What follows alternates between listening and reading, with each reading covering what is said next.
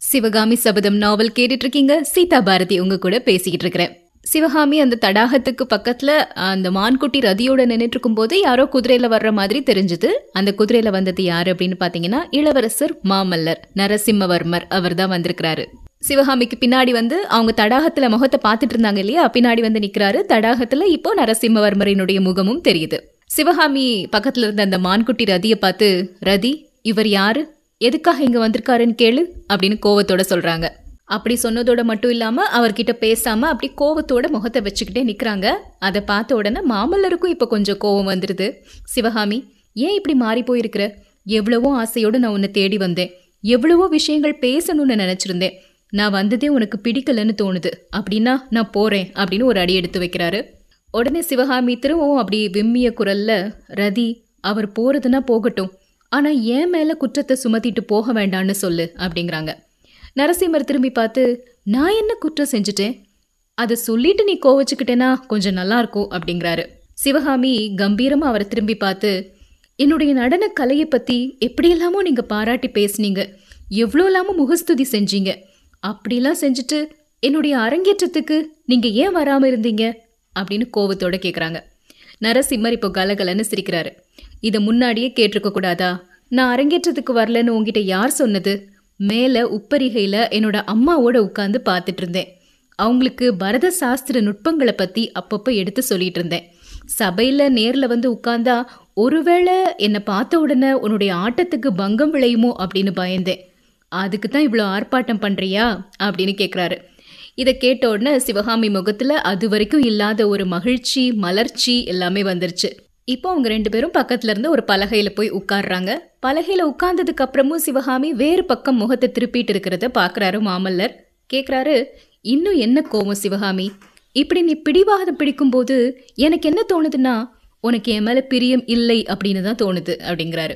சிவகாமி நரசிம்மரை பார்த்துட்டு உங்களுக்கு மட்டும் என்கிட்ட பிரியம் இருக்கா? இருந்தா மூணு நாளா என்னுடைய ஞாபகமே இல்லாம இருப்பீங்களா? அப்படின்னு கேக்குறாங்க. இல்ல சிவகாமி மூணு நாளா நானும் உன்னை பார்க்க வரணும்னு நினைச்சுக்கிட்டு தான் இருந்தேன். ஆனா முக்கியமான ராஜாங்க வேலைகள் வந்துருச்சு. உன்னுடைய அரங்கேற்றம் கூட பாதியில நின்னு போச்சே. அதுக்கு காரணம் உனக்கு தெரியும் இல்லையா? பல்லவ சாம்ராஜ்யத்துல பல வருடங்களா இல்லாத ஒரு பெரிய யுத்தம் வந்திருக்குது. அப்படின்னு சொல்லி நிறுத்துறாரு சிவகாமி கேக்குறாங்க. உண்மையிலே யுத்தம் வந்திருக்குதுன்னு நினைச்சு கவலைப்படுறீங்களா? இல்ல யுத்தம் வந்ததுனால கல்யாணம் தடைப்பட்டு போயிருச்சுன்னு நினைச்சு கவலைப்படுறீங்களா? அப்படின்னு பதில் கேள்வி கேக்குறாங்க. என்ன சொல்ற சிவகாமி? திருமணம் தடைபட்டு போயிருச்சா? யாருடைய திருமணம்? அப்படின்னு கேக்குறாரு நரசிம்மர். ஓஹோ உங்களுக்கு தெரியவே தெரியாதா? நான் சொல்லட்டுமா? காஞ்சி மாநகரத்துல மகாராஜாதிராஜ திரிபுவன சக்கரவர்த்தி மகேந்திரவர்ம பல்லவர் இருக்கிறார் இல்லையா? அவருக்கு தேசமெல்லாம் புகழ்பெற்ற மாமல்லர் அப்படிங்கிற ஒரு திருக்குமரர் உண்டு. அந்த குமார சக்கரவர்த்திக்கு திருமணம் நடத்தணும் அப்படின்னு மதுரைக்கும் வஞ்சிக்கும் இன்னும் வட தேசத்துக்கும் தூதர்கள் எல்லாரையும் அனுப்பி வச்சிருந்தாரா மகாராஜா? அப்பேற்பட்ட சமயத்துல யாரோ ஒரு பொல்லாத அரசன் பல்லவ ராஜ்யத்துக்குள்ள படையெடுத்து வந்ததுனால கல்யாணத்தை தள்ளி போட வேண்டியதாகிருச்சான் இதெல்லாம் உங்களுக்கு தெரியவே தெரியாது இல்லையா அப்படின்னு கேக்குறாங்க சிவகாமி. நரசிம்மர் கலகலகலன்னு சிரிச்சிட்டு பெற்றோர்னா அப்படிதான் செய்வாங்க. இதுக்கு தான் இவ்வளோ பாடுபடுத்தினியா? நான் கூட பயந்து போயிட்டேன். ஒருவேளை உனக்கு தான் ஆயனர் திருமணம் நிச்சயம் செஞ்சுட்டாரோ அப்படின்னு. அப்படி ஒன்றும் இல்லையே அப்படின்னு கேட்குறாரு சிவகாமி அவரை பார்த்து ஏன் இல்லை? என்னோட அப்பா கூட அடிக்கடி என் கல்யாணத்தை பற்றி பேசிட்டு தான் இருக்கிறாரு. அவர்கிட்ட சிற்ப வேலை கற்றுக்கொள்ளக்கூடிய கெட்டிக்கார சீடனை பார்த்து என்னை கல்யாணம் பண்ணி வைக்க போறாராம் அப்படின்னு சொல்றாங்க. அப்படியா?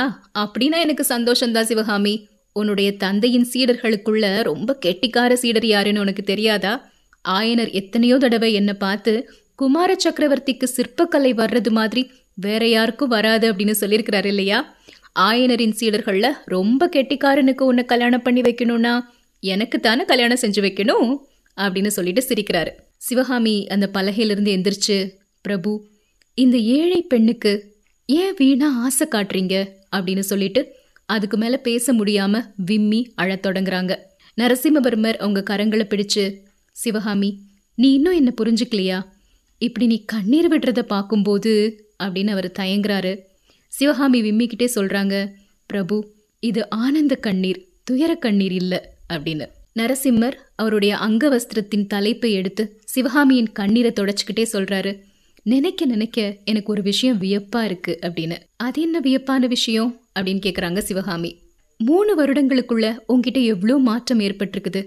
உனக்கு ஞாபகம் இருக்கா சிவகாமி? சக்கரவர்த்தியும் நானும் அந்த நாட்களில் உன் வீட்டுக்கு வருவோம். என்னை பார்த்த உடனே நீ கொஞ்சம் கூட கூச்சமோ தயக்கமோ இல்லாமல் ஓடி வருவ. என் கைகளை பிடிச்சு கர கர கரன்னு இழுத்துட்டு போவ. நம்ம ரெண்டு பேருடைய அப்பாக்களும் ஒரு பக்கம் பேசிகிட்டு இருக்கும்போது நாம் இன்னொரு பக்கத்தில் கொட்டம் அடிப்போம். சில சமயம் எனக்கு பரதநாட்டியம் சொல்லிக் கொடு அப்படின்னு நான் உங்ககிட்ட கேட்பேன் நீ சொல்லிக் கொடுப்ப எனக்கு அது வரவே வராது. அதை பார்த்து நீ கலகலன்னு சிரிப்ப. சில சமயம் நாம் ஓடி பிடிச்சு விளையாடுவோம். ஆயனர் அமைத்த கற்சிலைகளுக்கு மத்தியில நீயும் ஒரு சிலை மாதிரி அசையாம நிற்ப. நான் வேணும்னே உன்னை சிலையா நினைச்சிட்டு கடந்து போவேன். உன்னுடைய சிரிப்பின் ஓசையை கேட்டதுக்கு அப்புறம் திரும்பி வந்து உன்னை பிடிப்பேன். அகப்பட்டுட்டியா சிவகாமி? அப்படின்னு கேட்பேன் இப்படியெல்லாம் நம்ம விளையாடுறத பார்த்து நம்ம அப்பாக்களும் சந்தோஷப்படுவாங்க. அதெல்லாம் ஒரு குதூகலமான கனவு மாதிரி இப்ப தோணுது. சரி பிரபு இதெல்லாம் நடந்த விஷயம்தான். ஆனா ஏதோ மாறி போனதா சொன்னீங்களே எந்த விஷயத்துல மாறி இருக்கிறேன் அப்படின்னு சிவகாமி கேக்குறாங்க இப்போ. எனக்கு பதினாறு வயது பூர்த்தி ஆனதுக்கு அப்புறம் சக்கரவர்த்தி என்ன தேச யாத்திரைக்கு அழைச்சிட்டு போயிட்டாரு. தெற்கே சித்தர் மலையிலிருந்து வடக்கே நாகார்ஜுன் மலை வரைக்கும் யாத்திரை போனோம். யாத்திரையை முடிச்சுட்டு நாங்க திரும்பி வர்றதுக்கு மூன்று வருடங்கள் ஆகிருச்சு. அந்த மூன்று வருடங்களும் உன்னை பார்க்காம மூன்று யுகம் மாதிரி எனக்கு இருந்துச்சு சிவகாமி. மூன்று வருடங்கள் கழிச்சு நான் திரும்பி வந்ததுக்கு அப்புறம் நீ பழைய சிவகாமியாவே இல்ல. தேவ சபையிலிருந்து ரம்பையோ ஊர்வசியோ வந்து ஆயனர் வீட்டில் வளர்ற மாதிரி எனக்கு தோணுச்சு. உருவ மாறுதலும் வந்துருச்சு. உன்னுடைய குணத்திலையும் நடவடிக்கையிலையும் கூட மாறுதல் வந்துருச்சு. என்னை பார்த்த உடனே நீ முன்னாடி மாதிரி ஆர்வத்தோட ஓடி வந்து வரவேற்கவே இல்லை. கலகலப்பாக பேசவே இல்லை. தூண் மறைவில் மறைஞ்சு நின்றுட்டு இருந்த நான் உன்னை பார்க்கும்போது நீ வேற பக்கம் திரும்பிட்ட. நான் உன்னை பார்க்காத சமயங்களில் கடைக்கண்ணால் என்னை பார்த்துட்டே இருந்த தப்பி தவறி நம்ம கண்கள் சந்திக்கக்கூடிய சமயம் நீ உடனே தலையை குனிஞ்சிட்ட. உனக்கு வந்த மாதிரியே என்கிட்டயும் ஒரு மாறுதல் வந்தது. ராத்திரியும் பகலும் எல்லா நேரமும் உன்னுடைய நினைவு என்னுடைய இருதயத்தில் குடிக்கொண்டது அந்த நினைவு இன்பத்தையும் வேதனையையும் ஒரே நேரத்தில் கொடுத்தது. இப்படி நரசிம்மர் பேசிட்டு இருக்கும்போது சிவகாமி சொல்கிறாங்க பிரபு ஆனால் எனக்கு என்னவோ நிம்மதி இல்லை. மூன்றரை வருடங்களுக்கு முன்னாடி இருந்தது மாதிரி நாம் ரெண்டு பேரும் குழந்தையாவே இருந்துடக்கூடாதான்னு தோணுது அப்படிங்கிறாங்க. இல்லை சிவகாமி திரும்பவும் நம்ம குழந்தைகளாக நான் சம்மதிக்கவே மாட்டேன். அதுக்கு ரெண்டு முக்கியமான காரணங்கள் இருக்கு. முதலாவது இந்த அழகான தேவி சிவகாமியை பார்த்ததுக்கு அப்புறம் குழந்தை சிவகாமியை பார்க்க நான் விரும்பல. ரெண்டாவது நான் இவ்வளோ பெருசானதுக்கு அப்புறமா கூட போர்க்களம் என்னை அனுப்புறதுக்கு என்னுடைய தந்தை ஆட்சேபிக்கிறார். நான் குழந்தையா இருந்தா சம்மதிப்பாரா? அப்படிங்கிறாங்க. சிவகாமி கேட்குறாங்க பிரபு நீங்க உண்மையாவே போர்க்களம் போவீங்களா? அப்படின்னு. கண்டிப்பா போவேன் சிவகாமி.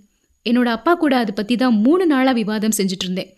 நூறு வருஷ காலமா அந்நியர்கள் காலடி எடுத்து வைக்காத பல்லவ சாம்ராஜ்யத்துல இன்னைக்கு சளுக்கர்கள் படையெடுத்திருக்கிறாங்க அவங்கள துவம்சம் செஞ்சு புத்தி புகட்ட வேண்டாமா? அப்படின்னு கோவத்தோட கேக்குறாரு. சிவகாமி சொல்றாங்க பிரபு நீங்க போர்க்களம் போறத நான் தடுக்க மாட்டேன். தாராளமா அங்க போய் பகைவர்களை வென்று வெற்றி வாகை சூடிவாங்க ஆனா எனக்கு ஒரே ஒரு கோரிக்கை இருக்கு. அதை மட்டும் நீங்க பரிகாசம் செய்யாம ஏத்துக்கணும் அப்படின்னு. சொல்லு சிவகாமி அப்படின்னு கேக்குறாரு நரசிம்மர். உங்க கையில் இருக்கக்கூடிய வேல் மேல ஆணை செஞ்சு சொல்லுங்க. போர்க்களத்திலையும் என்ன மறக்க மாட்டேன் அப்படின்னு.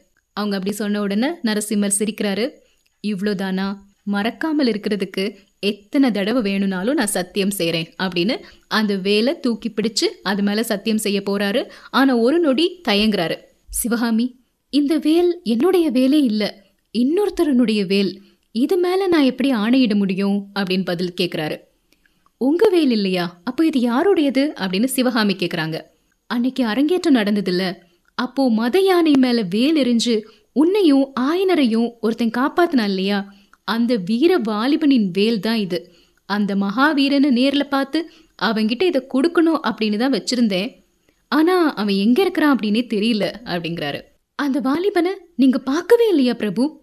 அவன் இருக்கக்கூடிய இடத்த சொன்னா எனக்கு என்ன தருவீங்க? அப்படின்னு சிவகாமி கேட்குறாங்க உனக்கு தான் நான் என்னையே கொடுத்துருக்கிறேனே. வேற என்ன தரப்போறேன்? அவன் இருக்கக்கூடிய இடம் உனக்கு தெரியுமா சிவகாமி? சீக்கிரமா சொல்லு அப்படிங்கிறாரு. அந்த வாலிபன் இப்போ எங்க வீட்டில் தான் இருக்கிறான் அப்படின்னு சொல்றாங்க சிவகாமி. என்ன சிவகாமி? உங்க வீட்டுக்கு அவன் எப்படி வந்தான் அப்படின்னு நரசிம்மர் கேட்குறாரு உங்ககிட்ட நான் முன்னாடியே சொல்லியிருக்கிறேன் இல்லையா ஒரு புத்த பிக்ஷு அடிக்கடி எங்கள் அப்பாவை வந்து பார்ப்பாரு அப்படின்னு. அந்த நாகநந்தி அடிகள் தான் அவனையும் கூட அழைச்சிட்டு வந்தாரு. ஓஹோ சக்கரவர்த்தி சொன்னது உண்மையாயிருச்சு அப்படின்னு சொல்றாரு இப்போ நரசிம்மர். அதுக்குள்ள பேரிகை முழக்கம் குதிரைகளின் காலடி சத்தம் எல்லாமே கொஞ்சம் தூரத்துல கேட்க ஆரம்பிக்குது. சிவகாமி அதோ பாரு சக்கரவர்த்தி வர்றாரு அப்படின்னு சொல்றாரு நரசிம்மர். சிவகாமி அந்த பக்கம் பாக்குறாங்க. நரசிம்மர் இப்போ சிவகாமியை பார்த்து இதோ நான் போய் சக்கரவர்த்தி கூட சேர்ந்துக்கிறேன். நீ சீக்கிரமா வீட்டுக்கு போயிரு அப்படிங்கிறாரு. நான் சீக்கிரமா வீட்டுக்கு போயிடுவேன் பிரபு. நீங்க போர்க்களம் போறதுக்கு முன்னாடி மறுபடியும் இங்க வருவீங்களா? அப்படின்னு கேட்குறாங்க சிவகாமி. கண்டிப்பா வருவேன்.